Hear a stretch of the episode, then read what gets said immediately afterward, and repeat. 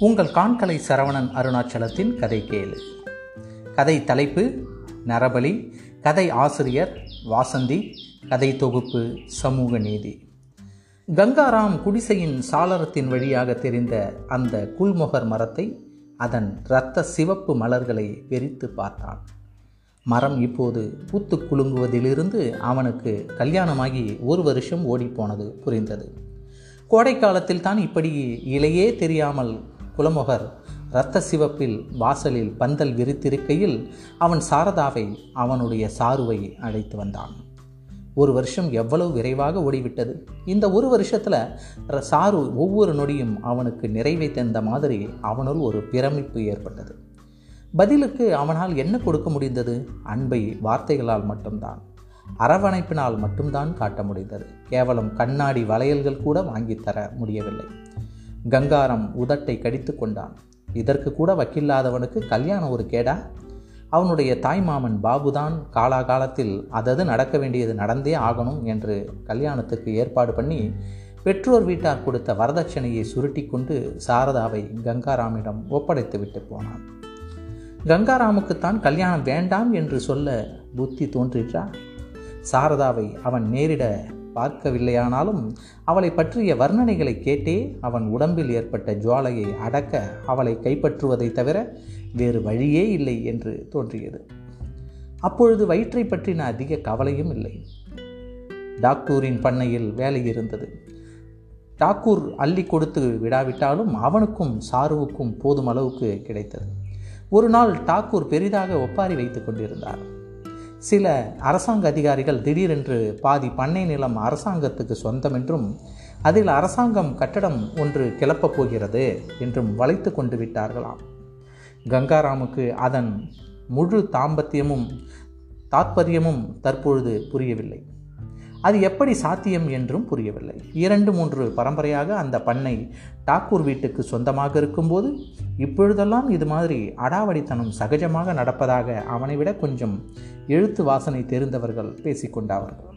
அது மாத்திரமில்லை இப்பொழுதெல்லாம் கோர்ட்டு கேஸ் என்று எங்கும் போக முடியாதாம். இப்படி ஏதாவது நடந்தால் வாயை மூடிக்கொண்டு இருக்க வேண்டியதுதான். மேலிடத்தை இன்னும் பகைத்து கொள்ளாமல் இருப்பதுதான் புத்திசாலித்தனம். கங்காராமுக்கு புரியவே இல்லை. டாக்கூர் புலம்புவதை பார்த்து ஐயோ பாவம் என்று இருந்தது. அவனையும் அவனது சகாக்களையும் அவர் வேலையில் இருந்து நீக்கிய போது அவர் என்ன செய்வார்?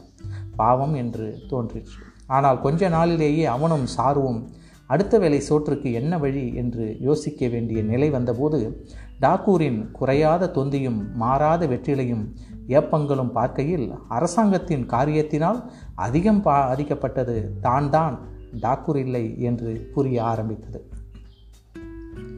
சாரு எவ்வளவோ சாமர்த்தியமாக குடித்தனம் செய்தாள். கொள்ளையில் காய்கறிகளை வளர்த்தால் கூடை வைத்தால் எல்லாவற்றுக்கும் மேலே வயிறு ஓலமிட்டது.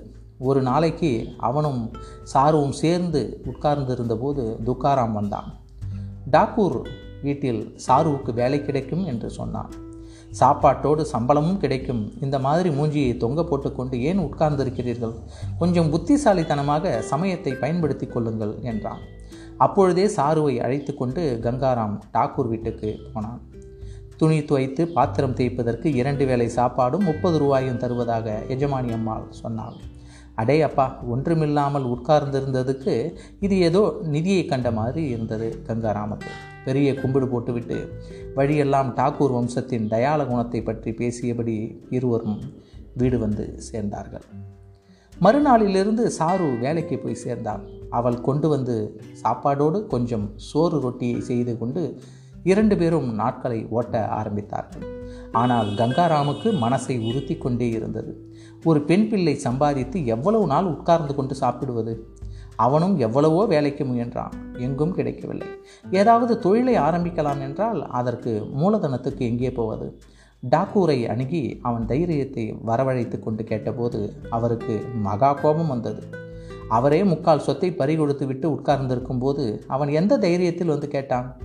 அவனுக்கு உதவ வேண்டும் என்கிற எண்ணத்தில் தானே சாருவையே வேலைக்கு வைத்து கொண்டது? அவர் கையை அசைத்து அசைத்து பேசுகையில் விரல்களில் பளிச்சிட்ட வைர மோதிரங்களையும் மஸ்லின் ஜிப்பாவுக்குள் திணறிக்கொண்டு உட்கார்ந்திருக்கும் அதன் வயிற்றையும் பார்த்துவிட்டு அவன் வாயை மூடிக்கொண்டு வீட்டுக்கு திரும்பினான். கத்திரி வெண்டை பாத்திகளை கொத்திய நேரம் போக பாக்கி நேரங்களில் புல்முகர் மர மலர்களை பார்த்து கொண்டு உட்கார்ந்திருக்கும் வேளையில் அவனுக்கு சலிப்பாக வந்தது. நான்கே தெருக்கள் கொண்ட இந்த கிராமத்தில் சகலத்துக்கும் இந்த டாக்கூரையே நம்பிக்கொண்டு உட்கார்ந்திருக்கும் ஜனங்கள் கொண்ட இடத்தில் அவனுக்கு என்ன எதிர்காலம் இருக்கிறது? சாருவின் முப்பது ரூபாய் சம்பளத்தை நம்பிக்கொண்டு எத்தனை காலம் ஓட்ட முடிய போகிறது? நாளைக்கு குழந்தை குட்டி என்று தோன்றினால் சாருவால் வேலை பார்க்க முடியுமா? குழந்தைகள் பிறக்கத்தான் போகின்றன. அதுவும் நிறைய கைகள் இருந்தால்தானே ஊதியமும் பெருகும்? ஆனால் இப்போதைய பிரச்சனையை எப்படி சமாளிப்பது? இடைக்கதவு திறக்கப்படும் சப்தம் கேட்டது. சாரு உள்ளே நுழைந்தாள். முகமெல்லாம் கன்றி சிவந்து இருந்தது ஐயோ பாவம். வெயிலில் நடந்து வந்திருக்கிறாள் என்று அவனுக்கு பரிதாபமாக இருந்தது. ஆனால் அவள் சாப்பாடு ஏதும் கொண்டு வராமல் வெறுங்கையுடன் வந்தது அவனுக்கு வியப்பாக இருந்தது. ஏன் சாப்பாடு ஏதுமில்லையா இன்னைக்கு? அவள் அவனுடைய மடியில் முகத்தை புதைத்து கொண்டு விசித்து வசி விசித்து அழுதாள். அவன் திடுக்கிட்டு போய் அவள் தலையை கோதியபடி கேட்டான். என்ன நடந்தது சாரு? என்ன நடந்தது? அவள் வெகுநேரம் விசும்பினாள். நாம் பட்டினியாக செத்தாயிலும் பரவாயில்லை. என்னை அந்த டாக்கூர் வீட்டுக்கு அனுப்பாதே. அவன் நிலை குலைந்து போனான். ஏன் என்ன நடந்தது? அந்த டாக்கூர் ஒரு சண்டாளன். திட்டம் போட்டுத்தான் என்னை வேலைக்கு வைத்து கொண்டிருக்கிறான். இன்னைக்கு எஜமானி அம்மா வெளியூருக்கு போயிருக்கிறாள். வீட்டிலே வேறு ஒருத்தரும் இல்லை. என்னை பலாத்காரப்படுத்த பார்த்தான் அந்த பாவி. கங்காராமுக்கு கண்கள் சிவந்து போயின. என்னது? அப்படியா செஞ்சான் அந்த சண்டாளன்? அவன் சடேர் என்று எழுந்தான். அறிவாளை எடுத்துக்கொண்டு சாரதா நடுங்கி போனாள். தலையில் அடித்து கொண்டால் ஐயோ நீ அவனை கொன்று என்ன லாபம்? என்னை இன்னும் பல நாய்களுக்கு இரையாக்கி விட்டு ஜெயிலுக்கு போவாய். நான் தான் தப்பிச்சுக்கிட்டு வந்துட்டேனே இனிமே ஆக வேண்டியதை பார்ப்போம். கங்காராம் சமாதானத்துக்கு வந்தான்.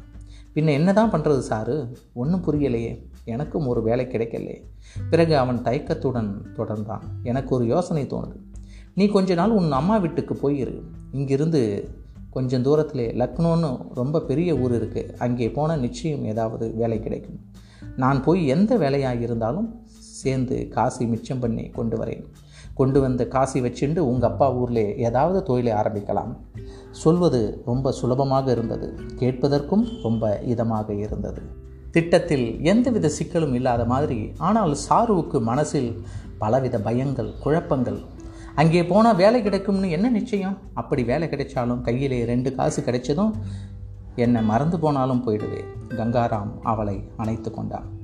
என்னை பற்றி நீ இவ்வளவு கேவலமாக நினைக்கலாமா சாரு? உன்னை என்னைக்காவது இந்த மாதிரி சந்தேகம் வரும்படி நான் நடத்திருக்கேனா? என் சாருவை என்னாலே மறக்க முடியுமா? எதிர்காலம் ஒரு பெரிய கேள்விக்குறியாக இருக்கையிலும் அவர்கள் அந்த அணைப்புக்குள் தங்களை மறந்து ஒன்றி போனார்கள். வயிறு ஓலமிட ஆரம்பித்ததும் அவள் கொல்லையிலிருந்து வெங்காயத்தையும் முள்ளங்கியும் பிடுங்கி கொண்டு வந்து நறுக்கி வைத்தாள். சோளமாவை பிசைந்து ரொட்டி சுட்டு கங்காராமுக்கு கொடுத்து தானும் சாப்பிட்டாள். லக்னோவில் வேலை காத்து கொண்டிருக்கிற மாதிரி அவர்கள் பேசிக்கொண்டார்கள் அவள் சுறுசுறுப்பாய் மூட்டை கட்ட ஆரம்பித்தாள். அவள் சேமித்து வைத்திருந்த இருபது ரூபாய்கள் வழி செலவுக்கு போதும் என்று கணக்கு போட்டு அவர்கள் விடுவதற்கு முன்பே அவர்கள் வீட்டை பூட்டிக் கொண்டு கிளம்பினார்கள். யாரிடமும் சொல்லிக்கொண்டு போகாமல் இருப்பதே தேவலை என்று தோன்றிற்று கங்காராமுக்கு. அவர்கள் ஏன் போகிறாய் என்று கேட்டால் என்ன பதில் சொல்வது? சாருவை அவளது பிறந்தகத்தில் கொண்டு விட்டபோது அவன் லக்னோவில் வேலை காத்திருக்கிற மாதிரியே பேசினான். அப்படி பேச பேச அவனுக்கே அங்குதான் வேலைக்காக அலைய வேண்டிய அவசியம் ஏதுமில்லை என்கிற மாதிரி ஒரு பிரம்மை ஏற்பட்டது. மாப்பிள்ளை ஏதோ சீமைக்கு போகிற மாதிரி சாருவின் பெற்றோர்கள் தங்கள் வறுமையிலும் அவனை ஆசார உபச்சாரம் ஆச்சார உபச்சாரம் செய்தார்கள். அவன் ஒரு வழியாக லக்னோ போகும் பஸ்ஸில் ஏறி உட்கார்ந்ததும் தான் அவனுக்கு திடீரென்று மலைப்பாக இருந்தது. லக்னோவில் என்ன செய்ய போகிறோம்? அதுவும் சாருவும் கூட இல்லாமல் எப்படி சமாளிக்கப் போகிறோம்? அத்தனை பெரிய ஊரில் என்று பயமாக இருந்தது. அந்த சண்டாளன் டாக்கூர் மட்டும் அத்தனை திமிர் பிடித்தவனாக இல்லாதிருந்தால் டாக்கூரின் பண்ணையில் அவன் விசுவாசத்துடன் உழைத்ததெல்லாம் ஞாபகத்திற்கு வந்தது. நன்றி கெட்ட நாயல்லவா அந்த டாக்கூர் பணத்திருமர் அல்லவா அவனுக்கு? அந்த தைரியத்தை கொடுத்திருக்கிறது. அவன் நினைத்து கொண்டான். லக்னோவில் ஒருவேளை அவனுக்கு வேலை கிடைத்து படிப்படியாக முன்னேறி பணக்காரன் ஆனால் நிச்சயமாக அவன் அந்த டாக்கூர் மாதிரி பணத்திமிர் பிடித்து அலைய மாட்டான். அவனது கற்பனை விரிந்தது. பெரிய வீட்டில் கையெல்லாம் வளையல்கள் குலுங்க சாறு வாரணாசிப்பட்டில் வளைய வருவாள். முற்றம் நிறைய அவனுடைய குழந்தைகள் வயோதிகத்தில் அவனையும் சாருவையும் உட்கார வைத்து பொறுப்புகளையெல்லாம் ஏற்றுக்கொள்ளப் போகும் பிள்ளைகள். முகத்தில் புன்னகையும் திருப்தியும் துலங்கும் சாரு அவனுடைய சாரு. யாரோ அவனை உலுக்கினார்கள். அவன் மிரண்டு போய் கண்களை தேய்த்து விட்டு கொண்டு விழித்தான். லக்னோ வந்து விட்டதையா எழுந்துரு. இந்த மாதிரி தூங்கு மூஞ்சியாக இருந்தால் யாரும் வேலை கொடுக்க மாட்டார்கள். அவன் பதறி சுருட்டி கொண்டு பஸ்ஸில் இருந்து இறங்கி சுற்றுமுற்றும் பார்த்தான். அடையப்பா அவன் பிரமித்து போனான். அந்த கட்டடங்களும் அந்த மனித கும்பலும் அந்த இறைச்சலும் அவன் சற்று பயந்தவனாய் கட்கத்தில் தனது சின்ன மூட்டையை சுமந்தபடி ஒரு ஓரமாக நின்றான். நாக்கு உலர்ந்து போகையில் கொஞ்சம் தைரியத்தை வரவழைத்து கொண்டு சற்று தள்ளி இருந்த சாயா கடையில் ஒரு கோப்பை தேநீர் வாங்கி குடித்தான். பிறகு யாரையும் எதையும் கேட்கவே பயந்து கொண்டு அவன் நன்றாக இருட்டியதும் ஓர் ஓரமாக உட்கார்ந்து கொண்டு மாமியார் கட்டி கொடுத்திருந்த ரொட்டியையும் பாகற்காய் ஊறுகாயையும் சாப்பிட்டுவிட்டு மூடி சந்தடி அடங்கியதும் ஒரு மூடிய கடையின் ரேழியில் படுத்து உறங்கி போனான். இரண்டு மூன்று நாட்கள் அலையாய் அலைந்தான். யார் யாரையோ கேட்டு பார்த்தான். அவனது பேச்சுக்கும் லக்னோவின் உருது கலந்த பாஷைக்கும் நிறைய வித்தியாசம் இருந்தது. பாதி நேரம் அவர்கள் பேசுவது சரியாக விளங்கவில்லை. கட்டி கொண்டு வந்த சாப்பாடும் தீர்ந்து போயிற்று. இங்கு தொட்டதற்கெல்லாம் பைசா கரைவதை பார்த்தால் அவன் தினத்துக்கு நான்கு ரூபாய் சம்பாதித்தாலும் அதில் ஏதும் அதிகமாக சேமிக்க முடியாது போலிருந்தது நிமிஷமாய் தானும் சாருவும் நிர்மாணித்த கற்பனை கோட்டைகளுக்கு ஏதும் அஸ்திவாரமே இல்லை என்று புரிந்தபோது அவன் செய்வதறியாமல் திகைத்தான்.